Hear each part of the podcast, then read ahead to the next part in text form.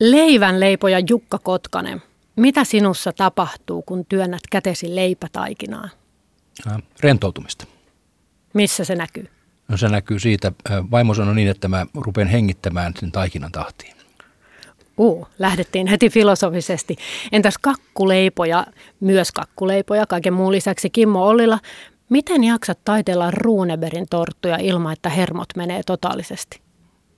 Mä luulen, että Runebergin tortut oli tuossa mun kategoria, tai mun mittapuulla vielä aika silleen helppoja. Että, että tota, mä olen vähän help, olen armollinen itselleni tietyissä asioissa. Se on helposti saa näyttävän näköistä, että tota, niin voi olla itsestään ylpeä, kun saa ne onnistumaan. Okei, nyt asetettiin rima selvästikin tässä lähetyksessä. Runeberin tortut on helppo juttu. Kuuntelet siis ruokapuhetta ohjelmaa ja tällä kertaa pureudumme leipomishulluuteen. Paikalla on kaksi asiaan perehtynyttä jauhopeukaloa, eli harrastajaleipuri, senior designer Kimmo Ollila, joka pitää kulinaariruokablogia, ja juurileipään erikoistunut johdon coach Jukka Kotkanen, joka tekee Raimugido-nimistä leipää omaksi ilokseen ja vähän muidenkin iloksi. Puhumme tänään siitä, mikä saa leipojan tarttumaan kerta toisensa jälkeen jauhopussiin, vaikka kaupastakin saisi. Mikä leipomisessa kiehtoo. Minä olen Hanna Jensen ja johdattelen tänään ruokapuhetta. Tervetuloa. Joskus on suorastaan kiehtovaa keskustella semmoisesta aiheesta, johon ei todennäköisesti ole oikeita vastauksia, eikä ainakaan tieteellisiä vastauksia. Tiedelehden palstas, palstalla Vatkain-niminen nimimerkki aloitti kerran keskustelun tällä tavalla. Mistä kukanenkin tykkää? Mikä se määrää tai miten se tulee ja määräytyy se kiinnostuksen kohde? Mikä sua kiinnostaa ja miksi? Mikä siinä kiehtoo ja kauanko se on kiehtonut? Kasvatus, temperamentti, altistuminen, geenit, herran tiet ovat tutkimattomat.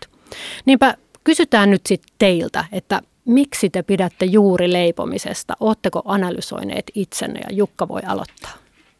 Mm, tavallinen leivonta lähtee varmaan siitä, kiinnostaako kotoa tai isovanhempien äidin äiti leipoi ja, ja se kiinnosti, miten kuivista aineista, vedestä, suolasta tulee jotain hyvää ja herkullista. Ja juurileivonta heräs mussa jostain Jan Heidin kirjan luettuna joskus 80-luvun lopulla. Rupesi kiinnostaa, että mitä tässä sitten on erilaista. Ja se eräällä tapaa se hitaus, odottelu, te, ehkä tekninen vaativuus, niin, niin se on varmaan sellaisia asioita, jotka sai mut innostumaan siitä. Minkä ikäinen sä olit silloin, kun sä seurasit sitä suvun naisten leipomista? No, mä oon ollut semmoinen alle kouluikäisestä lähtien oikeastaan, että me vietettiin kesät mummulassa ja mummu leipoi sitten sekä ruisleipää että vaaleita Ja jännää on siinä se, että mä muistan vaan sen vaaleanleivän. Ja se vaaleleipä oli ehkä se asia, että sitten kun oli, oli tota noin, niin lapsenlapset kylässä, niin meitä hemmoteltiin. Missä se vaalealeipä tehtiin? Se tehtiin kiviarina uunissa. Ja sä odottelit siinä ulkopuolella Siinä vieressä. odoteltiin kyllä. Saiko istua uunin päällä? Ei, se oli niin korkealla, että siellä oli käytännössä, käytännössä jotain, mitä mahtoi olla tumppuja talvella kuivumassa tai kesällä kesällä sitten muimahousuja ja muuta, että se oli sen verran korkea, ettei sinne lapset päässyt. Oma lämmin lapsuuden muistoni on, on Kesälahdelta just tämmöisen uunin päällä, kun se ei sitten ollut enää niin kuuma, niin kun sinne sai kiivetä ja istua siellä ja katsella, katsella maailmaa. Entäs Kimmo? Ää, mulla se on, tuosta kun itse asiassa mietin sitä asiaa, niin lähtenyt tota, leikin kautta. Mä tulen ö, itse asiassa kyllä tota, niin, sukunikin kautta sellaisista siellä, siellä tota niin, varsinkin isäni, isäni tota, äiti leipo leipää itse, teki Karilan piirakoita, oli tuolta Itä-Suomesta kotoisin. Ja sitten taas äitini puolelta, kun ovat Pohjanmaalta, niin siellä, sieltä mä muistan sitten taas erityisesti tota, niin noin piparkakut, mummini tekemät. Mutta se, miten se lähti, niin kun se oikeasti se semmoinen kipinä niin kuin siihen itse leipomiseen oli nimenomaan se leikki, koska me leikittiin mun serkkuni Niinan kanssa – tänään kotona ohjelmaa. Aina, aina kun mä olin, ja mä pietin aika paljon heillä aikaa, niin tota, tätini, tätini tota, oli töissä ja me valtasimme keittiön ja tota, sitten, sitten me laitettiin ja sitten oikeasti leikittiin tälleen sit, sitä kahdestaan siinä, että laitettiin sitä, leivottiin ja pääsääntöisesti kyllä leivottiin. Että tota, niin mun yksi rakkaimpia niin kuivakakkureseptejäkin on juuri niiltä ajoilta semmoinen hyvin klassinen Jerry Lewis suklaakakku, niin sitä tehtiin tosi usein. Ja teillä oli lupa sotkea siellä, vai pitikö siivota öö, tarkasti? Sanotaanko näin, että tota, edelleen lämmöllä muistamme tätini, tätini kanssa, kun tapaamme, niin näitä, kun hän on tullut vuorotyöstä kotiin, niin sitten hän tulee sinne keittiöön, ja meiltä, meitä ei näy mukuloita mailla eikä halmeilla, koska me olimme todella, todella jättäneet sinne kyllä niin kuin aikamoisen sotkun yleensä, mutta tota, Kai siellä oli sitä kakkua sentään hänelle tallella. Saattoi olla, en muista sitä. se oli vaan meille tärkeämpää se prosessi. kyllä, prosessi, kyllä, ja hänelle prosessi. kuivettuneet taikinat sitten Joo, kulhon reunalla. muistan itse asiassa tämmöisen niin kuin yhden, yhden ihan sellaisen detaljiin, että tota, meillä oli loppunut siis joku aines siinä leipoessa. Ja siis kun lapset nyt ajattelee tällä impulsiivisesti, että no, lähdetäänpä nyt kauppaa tästä. Niin me oltiin jätetty siis hellat päälle sinne ja semmoinen tupperin oranssi tämmöinen ufokulho siihen. Ja mun täti on jo tullut sillä aikaa kotiin ja se oli joku myrskyn merkki siellä, että niin kuin, että kakarat, niin kuin muovikulhot sulaa pitkin liesiä täällä, kun hän tulee. Se oli sellainen pysäyttävä, että ehkä siinä oppi myöskin semmoista niin kuin turvallisuutta, että mm. tota, vähän niin kuin kantapään kautta, mutta aina rakastavasti tota, niin on, on tota, suhtauduttu. Ja mulla on ehkä se, että mä oon saanut aina, mulla on ollut niin kuin aina lupa tehdä. Mua ei ole koskaan rajoitettu. Että mä, mä oon saanut niin kuin tehdä ruokaa ja leipoa ihan kotonanikin sydämen kyllyydestä, koska meillä tehtiin ruokaa tosi paljon. Entäs Jukka, otettiinko sinut mukaan? Otettiin, joo, ihan sama asia. Että kyllä se perheenperintö niin kuin, äh, tuo ihmiset ruoan ääreen. Muistatko sitä, että millainen tunnelma siellä tuvassa oli? Onko sulla jäänyt siitä semmoinen tuoksut tai jotakin muuta On mieleen? tuoksut ja, ja mummulla ja äidillä ja äidin siskolla oli aina huivit päässä ja esiliinat, esiliinat edessä ja, ja valmistelut oli aika kattavat, koska meitä oli sitten iso porukka siellä, niin, niin, niin siellä oli monta pellillistä tai, tai se, ne oli semmoisia puisia laareja, mihin ne tehtiin ja sitten oli liinat päällä ja niitä paistettiin useampia unillisesti kerralla. Eikä kellään ollut kiire pois? Ei sehän siinä on jotenkin just niin viehättävää se leipojan ympärillä oleva tunnelma, että ei voi kiirehtiä pois. Joo, mä muistan just tällaiset niin kuin viikonlopun mittaiset leivontasessiot. Sitten taas niin kuin, äh, ex-vaimoni äh, isovanhemmat oli Karjalasta ja se oli sellainen oikeasti viikonlopun siis pinttainen projekti. Että et kun se lämmitettiin se iso maalaistalon uuni, niin sitten niitä, mä muistan just ne pitkät semmoiset lavitsat, missä niitä, tai miksi niitä nyt kutsutaan, minne niitä tehtiin, sit niitä Karjalan, koska niitä leivottiin satoja. Se ei ollut mitään sellaista. Pikkunäpertelyä. Ei, siis, siis, se oli ihan, mäkin olin alkuun silleen niin kuin, what, mihin nämä kaikki menee. Mutta se, että se oli silleen, että sitten ne leivottiin tietyssä järjestyksessä, koska se tiedettiin, että kun se uuni kuumennettiin, niin siinä oli tietty järjestys, missä asiat leivotaan. Ja viimeiseksi sitten se laitettiin ne ruisleivät, Joo. kun se rupesi jäähtyä ja sitten se oli karilanpaistit ja kaikki muut. Se on hieno, se on, ketju. Mm. On. Ja sitten semmoinen, että kun kaikilla oli siinä käytännössä siinä leipomisprosessissa se oma rooli, ja kun mäkin olin semmoinen, tiedätkö, niin kuin vävy, niin mullahan, mähän olin ihan sitä pohjasakkaa, että mähän en saanut rypyttää. Sait sekoittaa taikinaa Mutta mä opin hyvin tekemään pulikalla niitä pyöreitä, niitä pohjia. Ja nimenomaan pulikalla, joka kapenee Kyllä. päitä kohti. Joo, sitä sanottiin ajeluksi. Ah, okay. No niin, nyt aletaan vähän mennä näihin detaljeihin. Mites kun moni asia elämässä tapahtuu varsin automaattisesti, että opitaan ajaa pyörällä ja ja sitten kun osataan se, niin ei tarvitse hirveästi kiinnittää huomiota teknisiin asioihin. Niin miten sitten leivonnassa, niin turtuuko siihen, alkaako se tulla semmoiseksi pyöräilyksi vai pitääkö siinä säilyttää se keskittyminen ja tarkkuus joka kerta? Mä sanoisin niin, että sen, sen oppimisen maksimoimiseksi kannattaa ensin mitata tarkkaan ja arvioida sitten, että tuliko tästä sellainen kuin tavoittelin vai tuliko tästä jotenkin erilainen ja miten, miten eri mittasuhteet mahdollisesti vaikuttavat.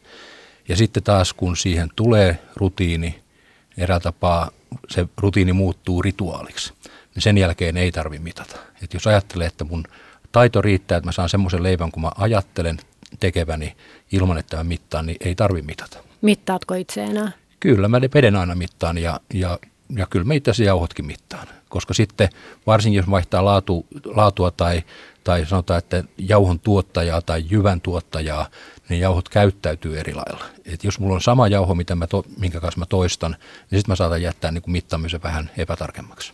Missä vaiheessa Kimmo sä oot tämän mittaamisen kanssa? No mulla on vaan se, että kun mä, mä tiedän tuo leivän leipominen on pikkasen toisenlainen prosessi sitten kuin taas tuommoisen. Mä, teen, mä oon ehkä enemmän sokerileipuri. Hmm. Niin tota, se on vähän sellaista, että kyllä mun täytyy edelleen aika silleen jopa niin kuin pitää ne reseptit esillä. Et mä oon monta kertaa sanonut, että sen takia mulla on tuo blogia, mutta sen takia mulla on lukuisia keittokirjoja, että mun ei tarvitse muistaa kaikkea. Enkä, enkä voikaan sanoa, että muistan, mutta mä palautan sieltä mieleeni, mutta mulla on semmoinen ehkä, sanotaanko tota, lihasmuisti ja semmoinen ylipäätään, niin kuin, että siitä on muodostunut semmoinen tuntuma, että mä tiedän esimerkiksi siitä että onko tämä vaahto esimerkiksi oikein tuntusta, vaahtoutuuko tämä nyt oikealla tavalla, hmm. onko tämän taikinan paksuus oikeanlainen, jolloin esimerkiksi kun tekee jotain tuollaista vaikka niin kuin leipätaikinan tai sämpylätaikinan tyyppistä, missä se ei ole gramman tarkkaa se jauhojen, niin se, se, se on enemmän semmoista niin kuin tuntumaa. Sitä täytyy enemmän katsoa sitä sellaista, että miltä tämä taikina tuntuu, miten se puhuu sulle, hmm. tai tarviiko tämä nyt vähemmän tätä jauhoa, että aa, tämä onkin nyt tämän tuntusta, nyt mä en laitakaan tähän enää, että tästä tulee muuten kovaa. Joo. Mutta kun tuo sokeripuol- sokerileivontapuolella, niin se on, jos mä teen vaikka makaronseja, mikä on käytännössä niin kuin tosi gramman tarkkaa, ja lämmön tarkkaa ja kaikkea muutakin. Ja sitten siihen vaikuttaa vielä nousuvesi ja kuunanseenot ja kaikki muutkin mun mielestä. Ilman paine. niin, jo, niin, niin tota, siellä mä oon koettanut pitää semmoisen, että mä pidän sen ne grammat ja, ja teen ne vaan kanssa, että mä oon jotenkin varmistanut itselleni, että mua harmita ihan niin paljon, kun ei nyt taaskaan onnistunut.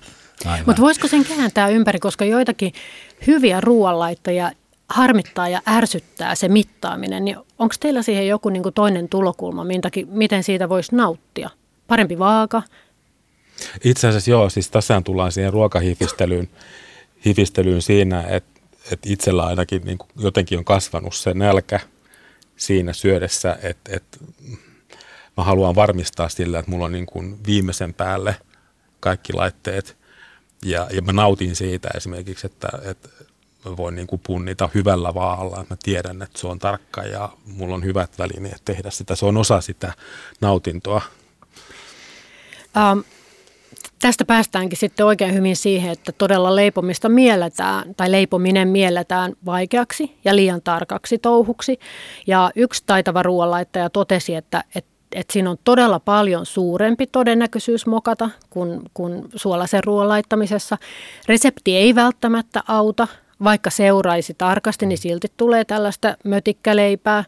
Uunit toimii eri tavalla ja se vaikuttaa heti lennossa ei voi korjata. Ja tämä oli minusta nerokas kommentti, että, että totta, että lennossa on vaikeampi korjata kuin jos teet liian suolaisen kastikkeen, niin voit lisätä siihen sitten nestettä tai muuta. Ja kyseinen kommentoija oli seurannut sukulaistärin leipomista ja muisteli, kuinka tämä rouva heitteli ainesosia ihan tottuneesti silmämääräisesti isoon ämpäriin ja lopputuloksena tuli ihania pullia. Niin mitä te sanotte taitavalle ruoanlaittajalle, että, että hei, älä lannistu, Kannattaisiko yrittää silti? Kyllä mä sanoisin, että ei, en, en mä itsekään lannistunut. Siis mulla on enemmän, blogin alkuaikoina mä pyrin myöskin siihen, että mä laittaa, ja laitoinkin sinne siis oikeasti, oikeasti siis niitä mun palaneita käppyröitä, että tästä kävi nyt näin koska se oli itsellekin semmoinen, niin kuin, että, että kannattaisiko vaikka vahtia sitä uunia ja kannattaisiko vaikka seurata sitä reseptiä ja katsoa, mitä se seuraavalla sivulla lukee. Ja... Niin se pitäisi lukea kokonaan läpi niin, ensin. Niin ja varsinkin jos sä teet, ulko- mä teen hirveästi siis tota, niin, ulkolaisista kirjoista katson ja niin, niin tota, siinä on oma, oma tulkkaamisensa jo niin kuin ylipäätään niin kuin raaka-aineiden suhteen, suhteen välillä ja niin ja sitten raaka-aineet ulkomailla on monesti erilaisia kuin Suomessa on. ja sitten, sitten lähteiden laatu vaihtelee, että, että joskus näkee sille, että, että tota, puuttuu joku raaka-aine raaka-aineluettelosta ja sitten sinne lisätään siellä, siellä ohjepuolella sitten on joku ohje sitten, että sitten laitat tämän. Ja, ja se on ammatti, ammattilaisresehteissä varsinkin, niin siellä oletetaan tiettyjä, tiettyjä juttuja, että niitä ei edes lue siellä välttämättä. Että sieltä saattaa puuttua vaikka jotkut suolat, koska sehän nyt on ihan itsestään selvää, että sinne laitetaan sinne. Mutta sitten sellainen, mä sanon nyt tuosta käytännössä tuollaisesta niin kuin mittaamisesta, niin se tulee aika paljon tuolla esimerkiksi niin kuin lukijoiden kommenteissa, että että et kun tässä on grammoina, että mitä tämä on vetomittoina, mm. deseinä ja teelusikoina ja tällaisina, että kun mulla ei ole vaakaa, niin mäkin on joutunut sitten ihan tämmöisistä niin sanotuista asiakaspalvelusyistä itse kirjoittelen sinne sitten, kun mä tykkään itse käyttää grammoja, koska se on mm. mun mielestä tarkempaa, koska munat saattaa olla eri kokoisia ja jauhot painaa eri Juuri tavalla näin. eri aikoina ja eri jauhot ja tällaista niin mä laitan niitä sitten sinne viitteeksi, mutta mä edelleenkin suosittelen, että kannattaa sijoittaa siihen vaakaan. Se, se on yksi asia, mikä auttaa siinä kuitenkin siinä. Jukka, sä teet myöskin hyvää ruokaa, niin menettääkö sun mielestä tämmöinen taitava ruoanlaita, jos ei lähde leipomisen tielle? Menettää ehdottomasti, koska mä itse arvioin aina esimerkiksi ravintolaa sillä kateleivällä, että minkä laatuinen se on. Ja nykyään Suomessa rupeaa se kateleipä olemaan myös erittäin hyvää monessa paikassa. Mutta monessa se on ihan semmoista teollista huttua. Ja ehdottomasti hyvä leipä on niin kuin lähtökohta hyvälle ruoalle. Kuuntelet ruokapuhetta ohjelmaa ja tällä kertaa pureudutaan leipomishulluuteen. Ja, ja mikäs meidän perehtyessä, kun täällä on kaksi taitavaa jauhopeukalua paikalla, Kimmo Ollila ja Jukka Kotkanen, molemmat leipovat leipää ja, ja Kimmo vielä tämmöinen vähän sokerileipuri ja, ja Kimmolla on kulinaariruokablogi. Minä olen Hanna Jensen ja johdattelen tätä puhetta. Mm, meillä oli täällä vieraana aikaisemmin MTVltä kanavatuottaja Sari Valtanen ja hän kertoi siitä, kuinka tämä Koko Suomi leipo on yksi katsotuimmista ohjelmista ja, ja suuri hitti. Mistä se teidän mielestänne kertoo? Musta, musta se kertoo sellaisesta niin kuin tietystä no, se ei ole mikään nyt uusi juttu käytännössä, tämä muutos, mikä tässä on ollut, se semmoisen leip, kotileipomisen ää, trendi on itse asiassa ollut jo tosi kauan. Mä itse asiassa rupesin muistelemaan tuossa, että tota, mä oon, silloin kun mä oon opiskellut tuohon päivätyöhön, tuohon mainonnan suunnitteluun, niin mä oon tehnyt lopputyön tota, Turussa semmoiselle tota, leipomakonditoralle kuin Nurmiot Sulonen. Ja he oli tutkinut silloin 1993 muistaakseni, koska heidän liiketoiminta oli leipomona silloin murroksessa. Ja silloin se löydös oli siihen maailman aikaan se, että tota, kuluttajat rupesivat haluamaan tällaisia puolivalmisteita ja että se, että se kotona leipominen oli niin kuin kasvava trendi silloin. Ja Eli nyt, viimeistely tehdään kotona. Niin, silloin se oli se. Ja nyt jos katsoo tätä, mitä tässä on tapahtunut niin kuin viimeisen vajaan kymmenen vuoden aikana, niin jos sä katsot, avaat tuolla niin kuin Pinterestin tai Instan, niin sehän on ihan räjähtänyt, siis, siis nämä on ihan huikeita, siis mitä nuo ihmiset tekee. Että mä en yhtään ihmettele, että tuommoinen varsinkin niin kuin hyvinkin vaativia leivonnaisia niin kuin esittelevä show niin on suosittu. Mä luulen, että se liittyy osittain myöskin siihen, että kasvava osa ihmistä tekee töitä päällänsä, aivoilla, Aivan. ajattelulla, ilman mitään semmoista varsinaista konkreettista käsin kosketeltavaa lopputulosta. Ja prosessit saattaa olla pitkiä, että menee puoli vuotta joku projekti ja sitten lopputulos haihtuu eräällä tapaa ilmaan. Ja leipä, leipä jos ajattelee leipää juurileipänä, niin se on kaksi vuorokautta, niin sulla on alusta loppu, sulla on valmis leipä syötäväksi. Niin se on aika lyhyt, kaikki on sun omissa käsissä, omat taidot voi siinä, siinä niin kuin päästää valloilleen ja, ja näkee sen oman työnsä lopputuloksen nopeasti. Onko sulla joka kerta, kun sä katselet ja odottelet leivän valmistumista, niin pieni jännitys, että millainen se lopputulos on? On se aina. Ja, ja tota, no taas kerran pitää, pitää tota vaimoa vähän, vähän tota nostaa esiin, että mä muistan kerran, kun aina katson sitä, kun mä laitan sen uunin, se, se, se uunikohoaminen on mielenkiintoista katsottavaa, kun siellä on viilot tehty ja se rupeaa nousemaan ja ajattelet, onko sitä nyt sopivasti, nouseeko sitä riittävästi vai jääkö se matalaksi puhutaan kampeloista ja ufoista. Ja vaimo sanoi mulle kerran, että Jukka, se ei, että se ei kypsy katsomalla. Ketäs teillä on ollut semmoisia teidän mentoreita tai, tai opettajia, jotka ovat teille tätä taitoa opettaneet joko netin kautta tai ihan livenä? No mulla on varmaan ollut siis tota, oma isoäitini, jonka, joka kanssa just on vähän leipo just leipää myöskin, semmoista ehkä rieskatyyppistä, ihan muista se oli semmoinen vähän niin kuin vaalea sekaleipätyyppistä ja sitten on Karjalan piirakoita.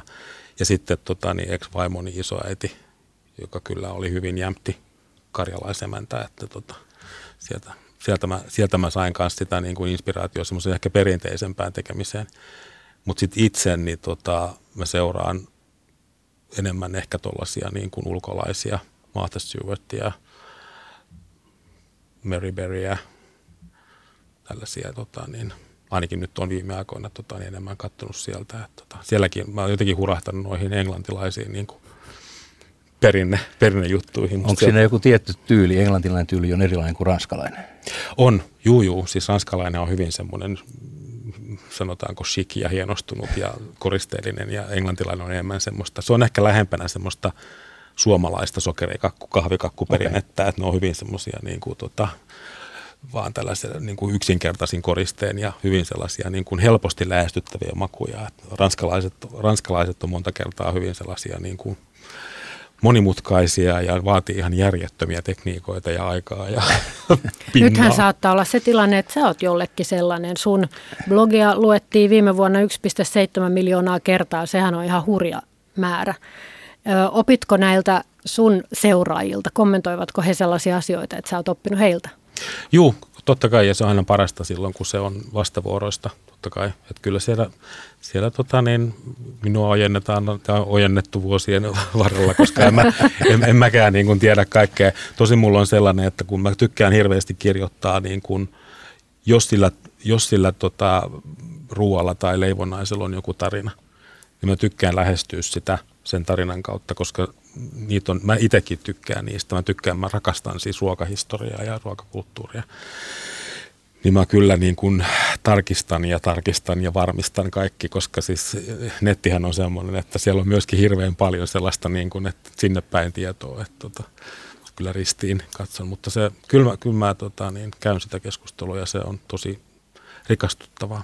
Entäs Jukka, ketä sä katsot ylöspäin tai kuka on sulle opettanut Jan Hedin lisäksi Leivän Saloja? Mm. Joo, Jan Hedin lisäksi oli varmaan, sitten oli Chad Robertson, oli yksi semmoinen keskeinen, keskeinen vaikuttaja, jonka kirja on luettu monen kertaan perusteellisesti. Ja, ja sitten on Ajan Love, joka on tuolta Tasmaniasta, joka on mun mielestä on ehkä enemmän kemisti ja käsityöläinen kuin, kuin pelkästään käsityöläinen. Ja ketäs muita siellä sitten olisi. Itse asiassa tausta tulee kuitenkin ihan samalla kuin sullakin, että, että tota, perheestä ja, ja, ja isovanhemmilta ja äidiltä. Ja sitten nämä uudemmat on silleen, Luka Platanen oli mun kurssilla pizzariumin perustaja. Hän opetti mulle pizzan tekemistä, mä opetin hänelle ruisleivän tekemistä. Ja mua, mua, mä olin tosi tyytyväinen siitä, että mä näin, että Luka oli opettamassa Keski-Italiassa tai oliko peräti Apuliassa, niin tota, yhdessä leipomossa ja oli Instagramissa oli kuva siitä, että tässä on ruisleipä. Mm. Ja oli ihan hyvännäköinen ruisleipä, olikin kaiken lisäksi. Ja kaiken kaikkiaan, kun ajattelee sitä, sitä, että mistä sitä oppia hakee, niin yhtä lailla kanssaleipurit on, on se, että ja pääasiassa mun kanava on Instagram aika, aika, aika pitkälle. Että sieltä tulee kannustusta ja sieltä tulee, sieltä tulee tota ajatuksia, ajatuksia, että mitä voisi tehdä, jos tämä menee näin tai mitä voisi tehdä toisella tavalla. Ja, ja tota, tämä on niin huikea, huikea hyvän tekijä myöskin tämä internet ja siellä olevat sosiaalisen median palvelut, jos niitä haluaa käyttää. Jos mietitään leipomisen syvempää merkitystä, tämmöinen kirjailija Robert Pricing, lausutaankohan se niin.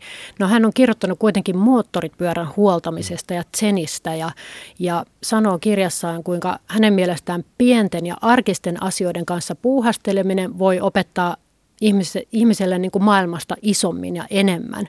Että se, mikä oppii arjessa, niin voi soveltaa muihin asioihin. Uskotteko te, tähän tai kuulostaako tutulta, Jukka? Uskon vahvasti. Mä oon ollut IT-projektipäällikkö vuonna 1997, kun törmäsin tuohon kirjaan ja se teki mun suuren vaikutuksen. Mä en silloin ymmärtänyt, että se pätee myös leivontaan. Ja se on kiinnostavaa se ajatus siitä, että, että toden totta sen, mitä leivonnassa oppii, sen pystyy siirtämään monelle eri elämänalueelle ja niitä yhtenäisyyksiä löytyy tosi paljon, kun rupeaa miettimään. Mitäs Kimmo, resonoiko?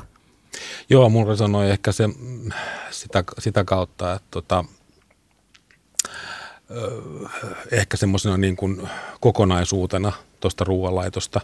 Mun yksi ystäväni kerran kertoi mulle tällaisen, mä oon käyttänyt sitä tuolla blogissakin yhdessä postauksessa viitteenä tällaisesta niin kuin, ja, arab, taisi olla jossain arabimaissa tämmöinen tapa, että kun siellä tämmöinen niin puhdas vesi ei ole niin kuin itsestään selvää. Että sitä pitää käytännössä vettä hakea niin kuin tosi kaukaa ja se, siihen liittyy tietynlaista niin kuin vaivan näköä.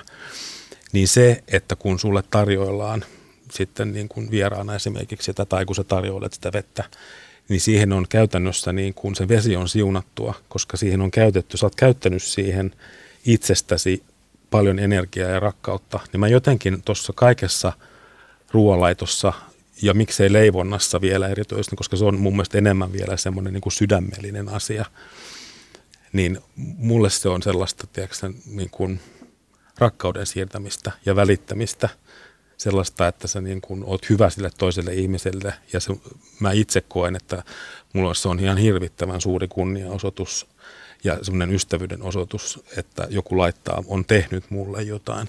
Se kertoo niin kuin hirveän paljon enemmän kuin mikään muu tämmöinen suusanallinen. Mulla on tossa ihan samanlaisia ajatuksia, että mä puhun tämmöistä niin kuin ra- niin ruoalla rakastaja. Kyllä. Joo. Mä tapasin kerran amerikkalaisen kokin, joka kertoi, että hän järjesti tämmöisiä vähän terapeuttisia kokkikursseja, ei siis yrittänyt leikkiä psykologia, mutta hän uskoi niin kuin talonpoikaisjärkisesti siihen, että jos elämässä on hankala vaihe, niin pelkästään sillä, että, että alkaa tehdä jotain, siis paistaa, höyryttää, leipoo, niin, niin saattaisi jollain tavalla niin kuin päästä sängystä ylös tai, tai vapauttaa oloa, niin, niin mitä te siitä ajattelette? Mahtava ajatus. Todella mahtava. Helppo, helppo samaistua. Joo, pystyn samastumaan, koska jo mä käytän itse siis ruoanlaittoa ja leivontaa, siis oikeasti sellaiseen stressin purkamiseen.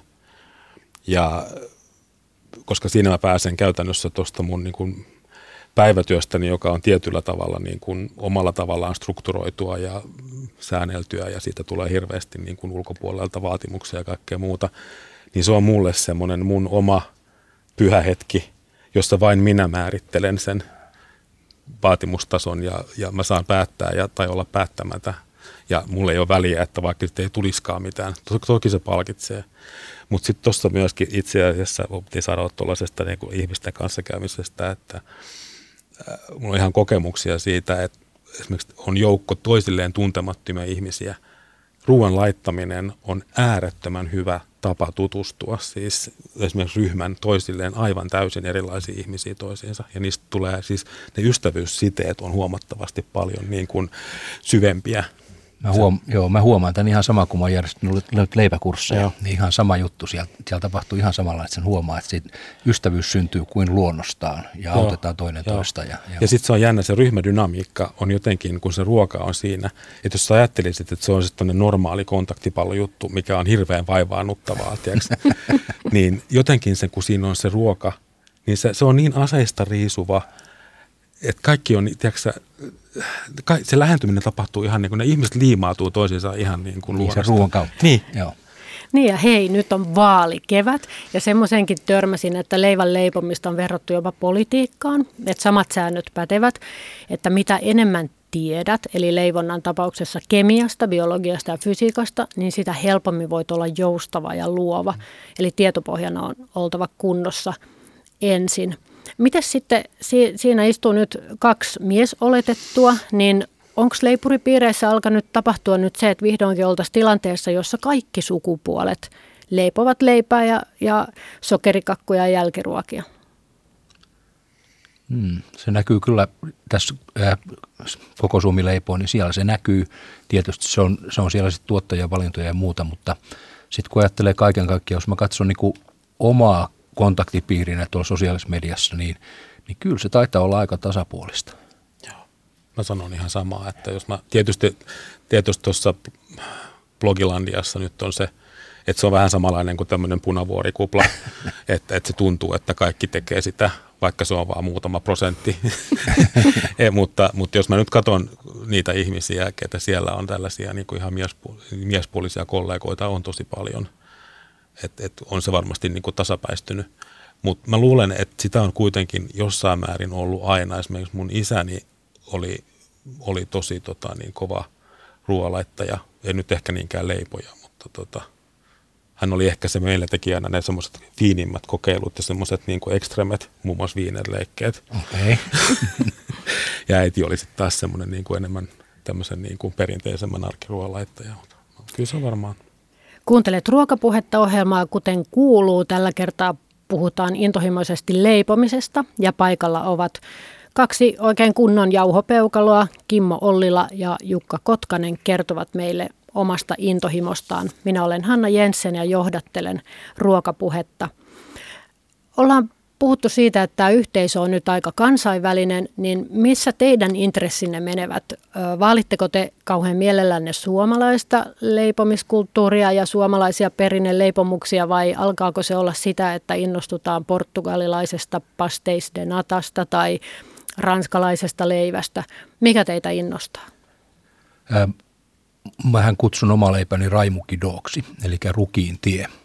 Ja mun innotus on lähtenyt oikeastaan siitä, että mä haluan jatkaa suomalaista ruokaperinnettä ja leivotaperinnettä ja erityisesti ruisleivän tekemistaitoa ja siirtää sitä jälkipolville. Että se lähtökohta on siellä. Ja sitten toisaalta kuitenkin niin, että en, en mäkään aluksi leiponut ruisleipää, hapajuuri ruisleipää, vaan ranskalaistyyppistä vaaleita juurileipää, vaaleita juurileipää. Ja kuitenkin niin, että, että kyllä mä jollain tapaa mielen itseni niin kuin ruisleipuriksi. Ja ajoittain kiinnostaa eri, eri maiden, että jos mä matkustan ulkomaille, niin mä aina hakeudun semmoisen paikkaan, mistä löytyisi jotain perinteistä leipää. Entäs Kimmolla? Joo, siis tota, varmaan se menee mulla enemmän sitten tuollaiseksi niin kuin kansainvälisten tota, vaikutteiden kokeilemiseksi. Tosin mä oon koettanut myöskin vähän niin kuin, niin kuin se nyky, nykytrendi on vähän semmoinen niin kuin fuusio – että niitä perinteisiä suomalaisia juttujakin tuodaan, vähän päivitetään. Mutta tota, kyllä mä luulen, että mulla on aika vähän semmoista niin kuin, mikä lasketaan nyt ihan perinteiseksi suomalaiseksi. Että sitä ei, mä en ole ihan niin kuin pullanleipoja. Kerro hei esimerkki nyt kiinnostaa, että mikä olisi tämmöinen päivitetty suomalainen leipomus? No mä voisin vaikka sanoa semmoisen, en ole nyt tehnyt, se on mun to-do-listalla itse asiassa, mutta semmoinen, että sä voisit vaikka tehdä Karjalan piirakasta semmoisen niin kuin ruokasamman version. Tämä on nyt ihan yksi tämmöinen, tai sitten, että sä teet käytännössä tuollaisesta niin kuin, ähm, pullasta, pullasta teet tällaisia niin kuin, enemmän niin kuin etnisiä versioita. Että teet tai tämmöisistä niin kuin vaikka, otetaan tämmöinen hyvin suomalainen perinteinen niin kuin lihapiirakka, niin se ei olekaan semmoinen maustepippurilla maustettu perinteinen, vaan sieltä löytyy niin kuin kimchiä tai jotain, että se yllättää ja on, on mausteisempi. Jukka nauraa vieressä, mitä sä ajattelet? Ajattelin, että tämä puristille kova paikka. mä toisaalta ymmärrän sen ja, ja, ja sitten mä ajattelen taas niin, että jos mä ajatellaan jotain kimtsiä jossain lihapiirakassa mm. ja, ja sitten me ollaan nyt talvisaikaan innostettu pelmeneistä, mm. niin tota, me löytyy sitten niin kuin monissa kulttuurissa löytyy semmoisia yksittäisiä asioita, jotka on, niin kuin, ne on pienillä säädöillä samanlaisia. Mm. Et leipä on tietysti leipää ja, ja leipä on hyvin samanlaista monissa paikoissa. Ne on pieniä nyansseja, mitä siellä on eroa, Mut, mutta tämmöiset, tämmöiset tota pelmenit tai, tai, tai tota tortellinit tai jotkut muut, niin täällä on hyvin paljon raviolit, täällä on hyvin paljon semmoisia samanlaisia, jotka toistuu monessa kulttuurissa. Kiinalaiskulttuurissa Kyllä. on niitä, mikä tämä on, bao, mikä on semmoinen höyrytetty mm. leipä, missä on jotain lihaa sisällä tai, mm. tai kasviksia. Niin kyllä mä sen hyväksyn, mutta että kyllä se vähän, että sanotaan, että kun saisi Suomessa pääsääntöisesti hyvää lihapiirakkaa, niin siinä on ihan riittävä tarve. Ja kerrotaan hei tässä välissä kuulijoille, että kimchi on siis korealaista, tämmöistä fermentoitua, hapatettua kaali, tulista kaali, salaattia. Vähän, sala, vähän niin kuin hapankaalia Kiinan kaalista.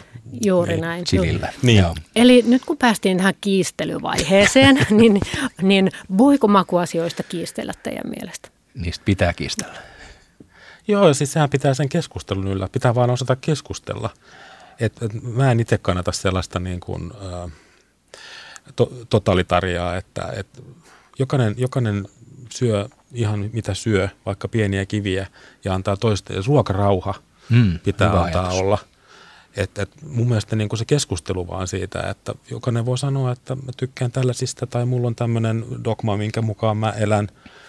Ja se on ihan fine, ei siinä ole mitään. Et mä oon itse ollut joskus hirveän paljon, sanotaanko niin kuin jyrkempi, että mä en niin kuin esimerkiksi käsittänyt jotain gluteenitonta leivontaa, mutta mäkin on itse asiassa antanut siinä niin kuin periksi, koska mä ajattelin, että mä palvelen sillä niin kuin tiettyjä lukijoita, jotka tarvii sellaisia. Ja mä koitan miettiä, että niistä saisi niin kuin rakenteellisesti ja maullisesti niin kuin hyviä.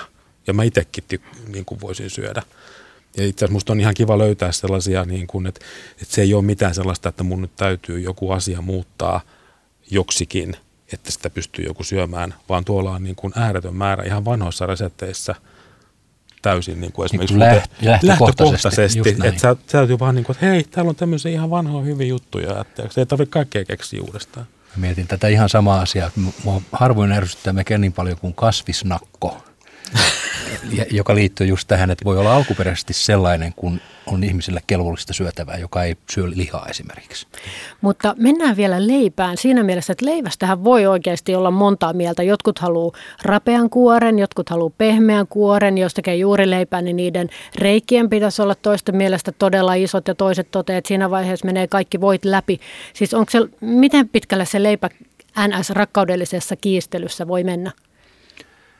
Kyllä niitä keskusteluja käydään, että vanhat leipurithan sanoo aina, että, että isot reijät on, on leipurin tekniikkavirhe. Ja, ja, ja sitten taas nyt mä luulen, että trendi on tuonut sen, että pitää olla niin suhteellisen iso reikästä, että suunnilleen peukalo mahtuu siihen reikään ja tosiaan se voi menee siitä läpi. Ja se on ehkä semmoinen asia, joka syntyy siitä, että ää, eräällä tapaa tuotekehittelyn seurauksena on tehty sellaista leipää, joka on vaikea teknisesti toteuttaa. Eli korkeahydraatio ja oikein tyyppiset jauhot ja saada isoja reikiä. Ja kotileipuri ei yleensä onnistu ensimmäisellä kerralla. Ja silloin sitten hienot tai, tai tämmöiset artesanin leipurit ja leipomot erottautuu helpommin sen avulla. Ja maku voi olla kuitenkin ihan hyvin samanlainen. Että tota, kyllä mäkin huomaan, että aluksi mä tavoittelin juuri niitä isoja reikiä. Ja sitten kun mä sain niitä aikaiseksi, niin meni aika vähän aikaa, kun mä palauduin sitten vähän taaksepäin, että siellä pitää olla niitä reikiä, että se ei saa olla sellaista tiukkaa, vaan se pitää olla ilmava. Ja sitten ne asiat tai katse ja, ja mielenkiinto keskittyy niin kuin erilaisiin asioihin. Miltä se maistuu, onko se rakenne semmoinen, semmoinen kuitumainen vai onko se semmoinen tiivis ja, ja silloin tota, oppii tarkkailemaan ehkä eri asioita siinä prosessissa, kun tavoittelee – jotain tietynlaisia, tietynlaisia niin kuin rakenteellisia muotoja. Mutta siis oikotietä tuohonhan ei ole, että olen itsekin juuri leivän leipomista opiskellut ja siltä pohjalta on sanonut ystäville, että ei melkein oikeastaan auta, jos on resepti, että olisi pakko mennä kurssille. Että siinä on niin monta vaihetta ja teknistä vaihetta. En nyt halua lannistaa, se kurssilla oleminen on mahtavaa ja se harjoittelu, mutta onhan siinä valtavan pitkä tie. Niin miten sä perustelet sen, että se kuitenkin se niin sanotusti hivistely, eli tässä tapauksessa keskittyminen johonkin asiaan pitkään kannattaa? No se on itse asiassa, mä ajattelin niin, että nykyihmisen tärkein ominaisuus on oppia oppimaan. Ja silloin leivän tekeminen on mitä parasta harjoittelua siihen, oppii tunnistamaan oman tekemisensä seuraukset. Ja sen seurauksena sitten oppii nopeammin, kun huomaa, että aha, ei tule reikiä tarpeeksi, missä kohtaa mahtaa olla vika. Ja sitten taas toisaalta niin, niin äh, leipu, leipuri tai, tai yleensä koko niin kuin, voisi ajatella, että leivonta kaiken kaikkiaan, erityisesti leivänleivonta, niin on semmoinen, no itse asiassa ihan samalla lailla, niin siellä on aina ollut niin, että siellä on mestari ja kisälli, ja se kisä, kisälli oppii siltä mestarilta, ja monet asiat nopeutuu niin paljon siinä, kun saa läheltä oppia. Et joku mun kurssilla sanoi, että tässä nyt säästyi varmaan viisi vuotta niin kuin harjoitteluaikaa, mm. kun tuli kurssille. Et se todella on niin, että kun se näkee, niin tulee niin kuin useammasta aistikanavasta se informaatio siitä, että mitä tässä tapahtuu ja mihin kannattaa kiinnittää huomioon. On ja sitten kun tuollaisessa niin kuin leivonnassa, niin kuin monessa muussakin asiassa, tuollaisessa käytännössä niin kuin kisälli oppipoika, tai mestari oppipoika mm. tilanteessa on se, että siellä on niin hirveästi sellaista hiljasta tietoa, mitä sä et voi oikeasti oppia, vaikka sä menisit kaikki netit ja kirjat läpi. Sitten kun sä meet oikeasti ammattilaisen hands-on oppiin, niin, niin tota, se on ihan erilainen kokemus siinä mm. leivonnassa. Kuuntelet ruokapuhetta ohje, ohjelmaa ja tänään puhutaan leipomisesta ja mennään kohti yksityiskohtia enemmän ja enemmän. Paikalla ovat kaksi taitavaa leipuria, Kimmo Ollila ja Jukka Kotkanen. Toinen keskittyneempi leipään, eli Jukka, ja toinen sokerileivonnaisiin, eli Kimmo. Ja minä olen Hanna Jensen.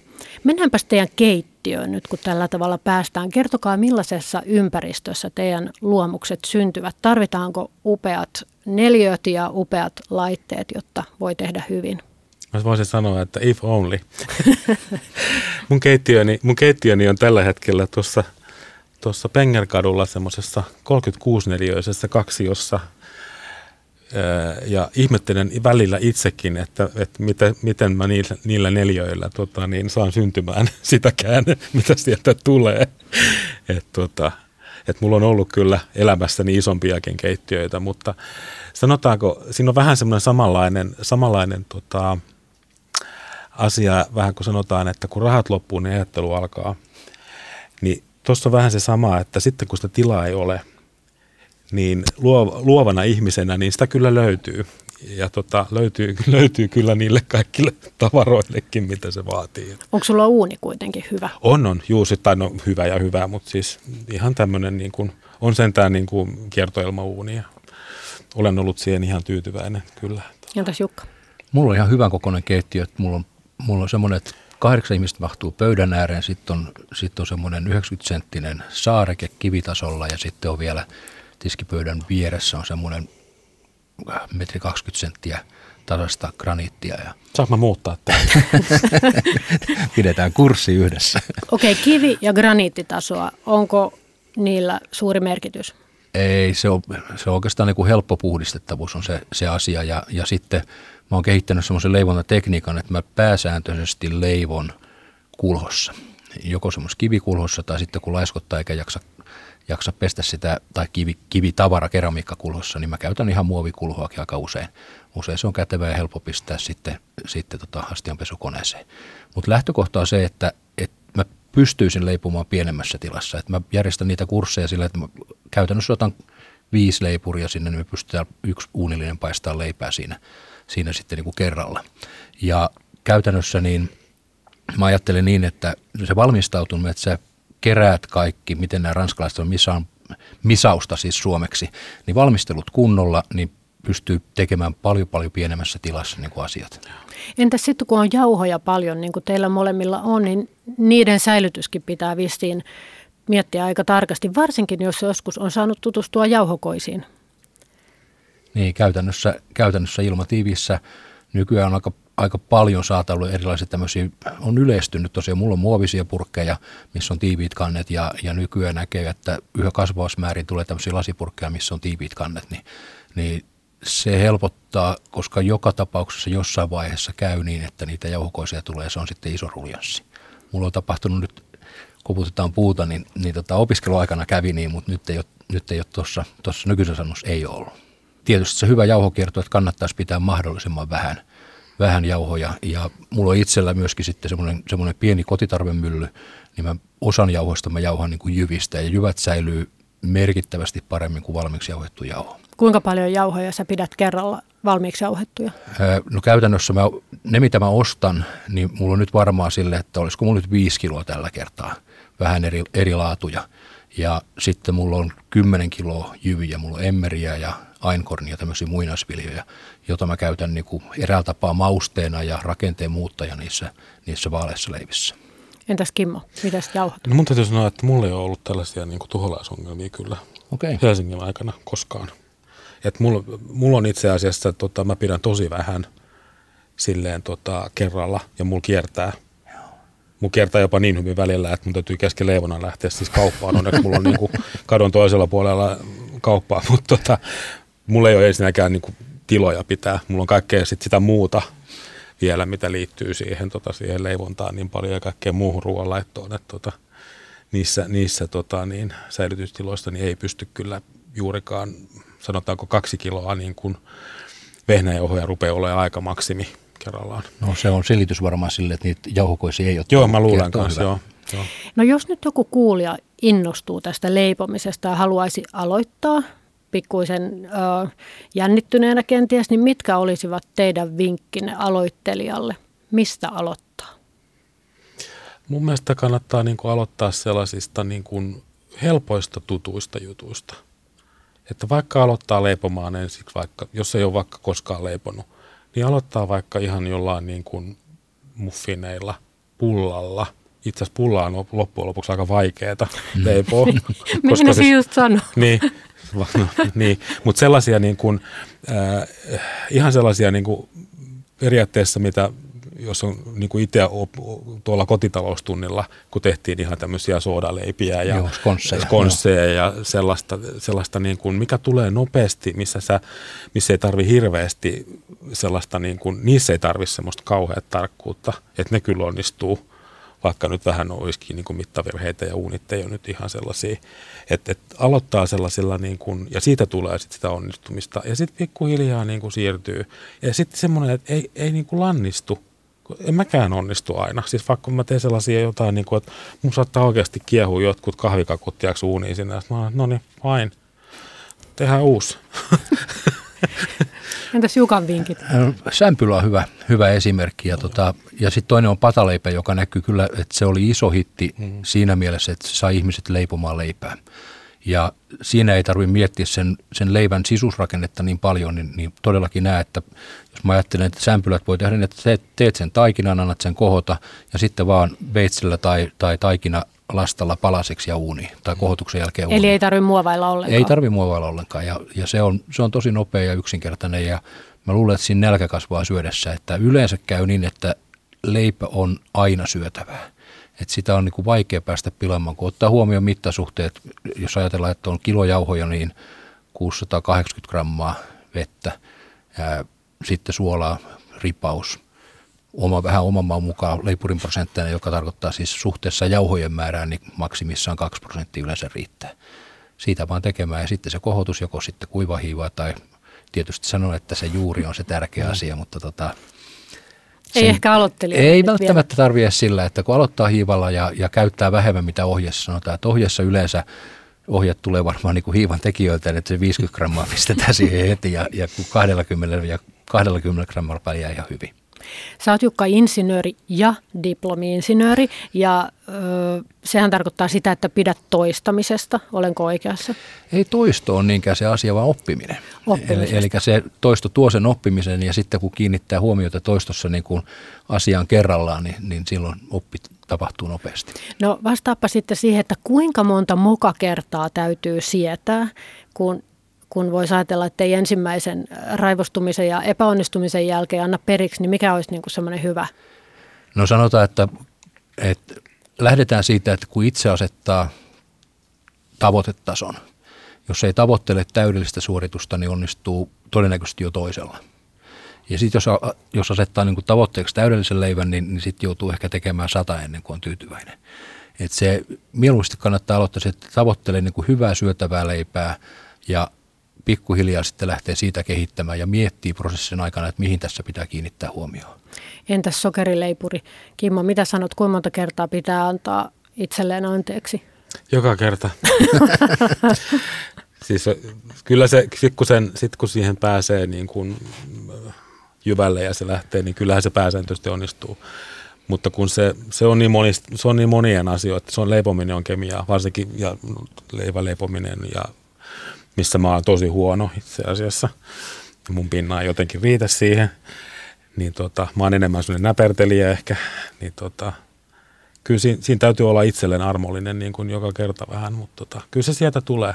Ja sitten ei saa lannistua siihen, että vaikka se on onnistunut 15 kertaa aikaisemmin ja nyt se ei onnistunut, niin siitä vaan.